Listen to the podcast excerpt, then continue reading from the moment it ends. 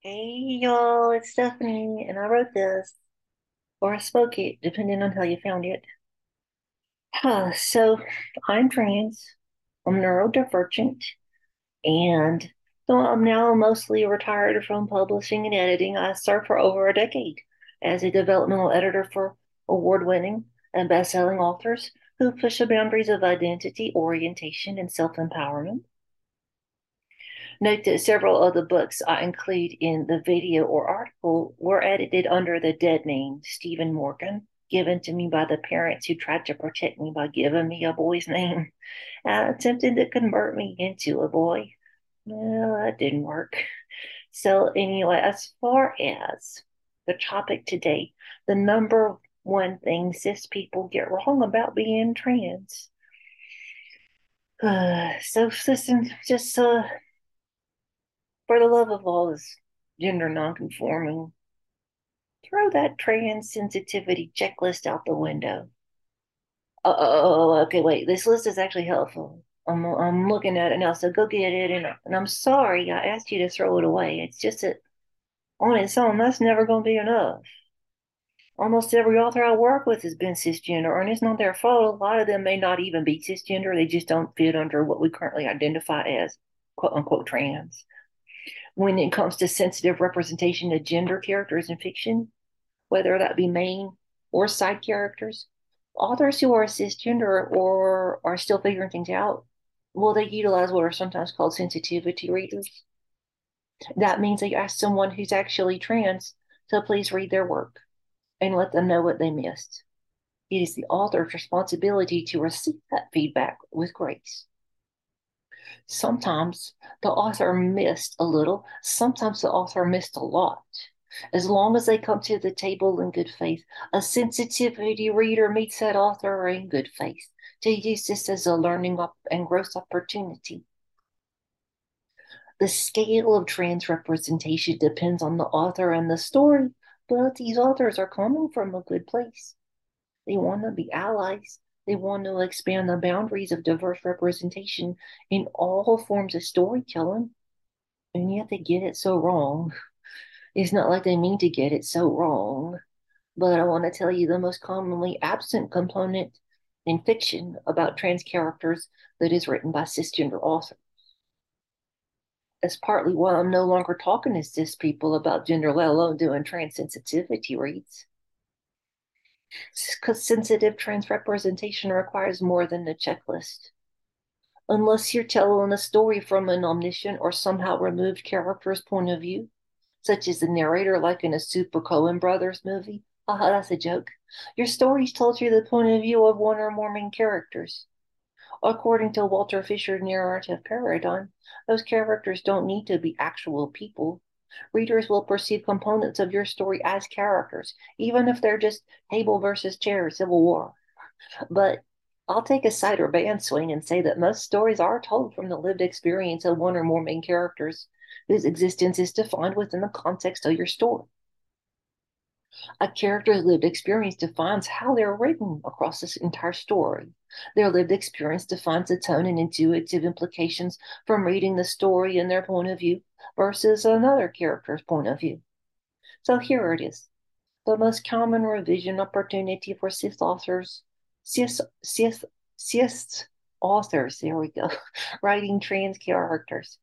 When it comes to the trans representation for any one story, the most common revision opportunity I encounter for cisgender authors is to more deeply bring the reader into the lived experience of being trans or otherwise gender nonconforming.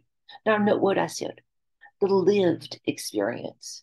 Do you have any lived experience for being trans, gender nonconforming, non binary, third gender, two spirit, agender, if the answer is no, then consider whether you need to stop trying to write those characters, at least for now. So listen, Stephen King said a writer always telling the truth doesn't mean a writer has to only tell stories from stuff they literally experienced. But he meant stuff like whether you can write about time traveling to save John F. Kennedy despite you being nowhere near the president that day. That's different than asking a cisgender author to write from the lived experience of a trans or gender nonconforming person. Some cisgender people experiment with being gender nonconforming as a performative measure, sometimes even as a celebrative measure. But let's be clear being able to present as gender nonconforming without actually being gender nonconforming is a privilege.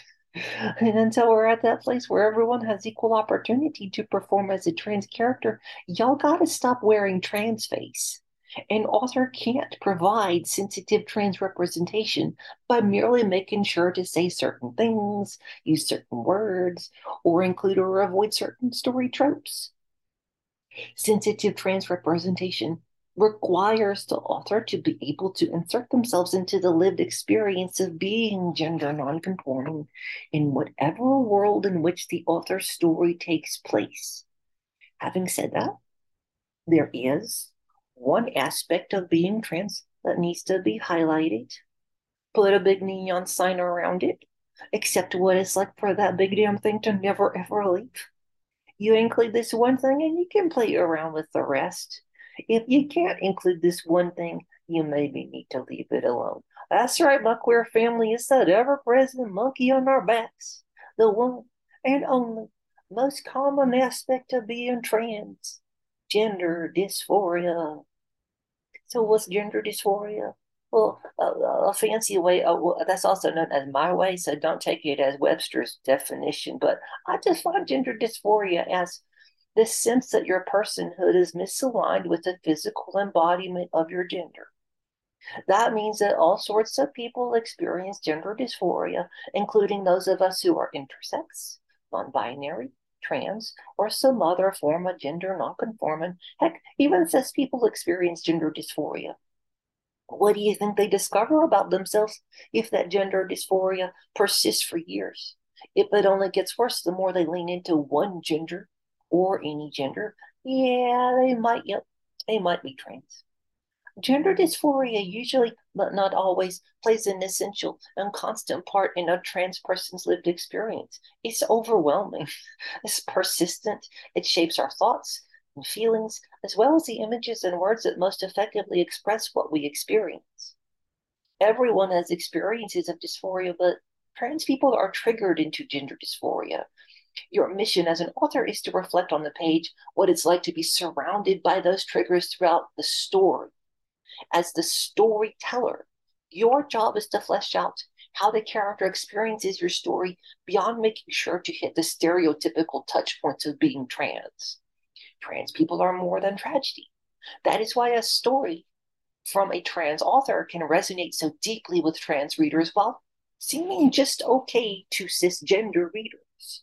That is why Black Panther or Wonder Woman resonated as powerfully with their target audiences as most movies tend to resonate with the dominant cis culture, a white male cisgender horn dog grievances. No, I'm not saying you can clock an authentic trans voice just from reading it, but there's a reason noted trans phenom Abigail Thorn Philosophy Tube included a joke in her recent play The Prince that got a bigger applause depending on how many trans people were in the audience. Meanwhile, self identified comedians like Dave Chappelle and Chris Rock can't seem to tell a joke about trans people that isn't outrageously offensive, if not downright dangerous or deadly. They should try listening to actual trans and non binary comedians like Eddie Izzard, Jaye McBride, and Mae Martin. Whatever you do, don't support transphobic comedians like America's Got Talent winner Terry Fator. Ugh, you either get it or you don't. That is why sensitive trans representation comes from an expression of self that may not be possible for a cisgender person. You can't write about the lived experience of being trans if you're literally not trans. This is the reason why well intentioned cisgender authors so often struggle to write trans characters with respect and sensitivity. It is not because they have malicious intentions, but because they have no genuine insight into what it's like to have no choice but to be gender nonconforming. On the other hand, what if you limited what you wrote to your own lived experiences? And what if I promised you've already had plenty of gender nonconforming experiences to draw from? What if your support helped us at translating everything next deliver an inspiring set of questions to get you started? Well, whatever you discover in yourself, those truths are what you can authentically flesh out to tell your characters and your story. Ye speak from the heart and be clear you are speaking your truth.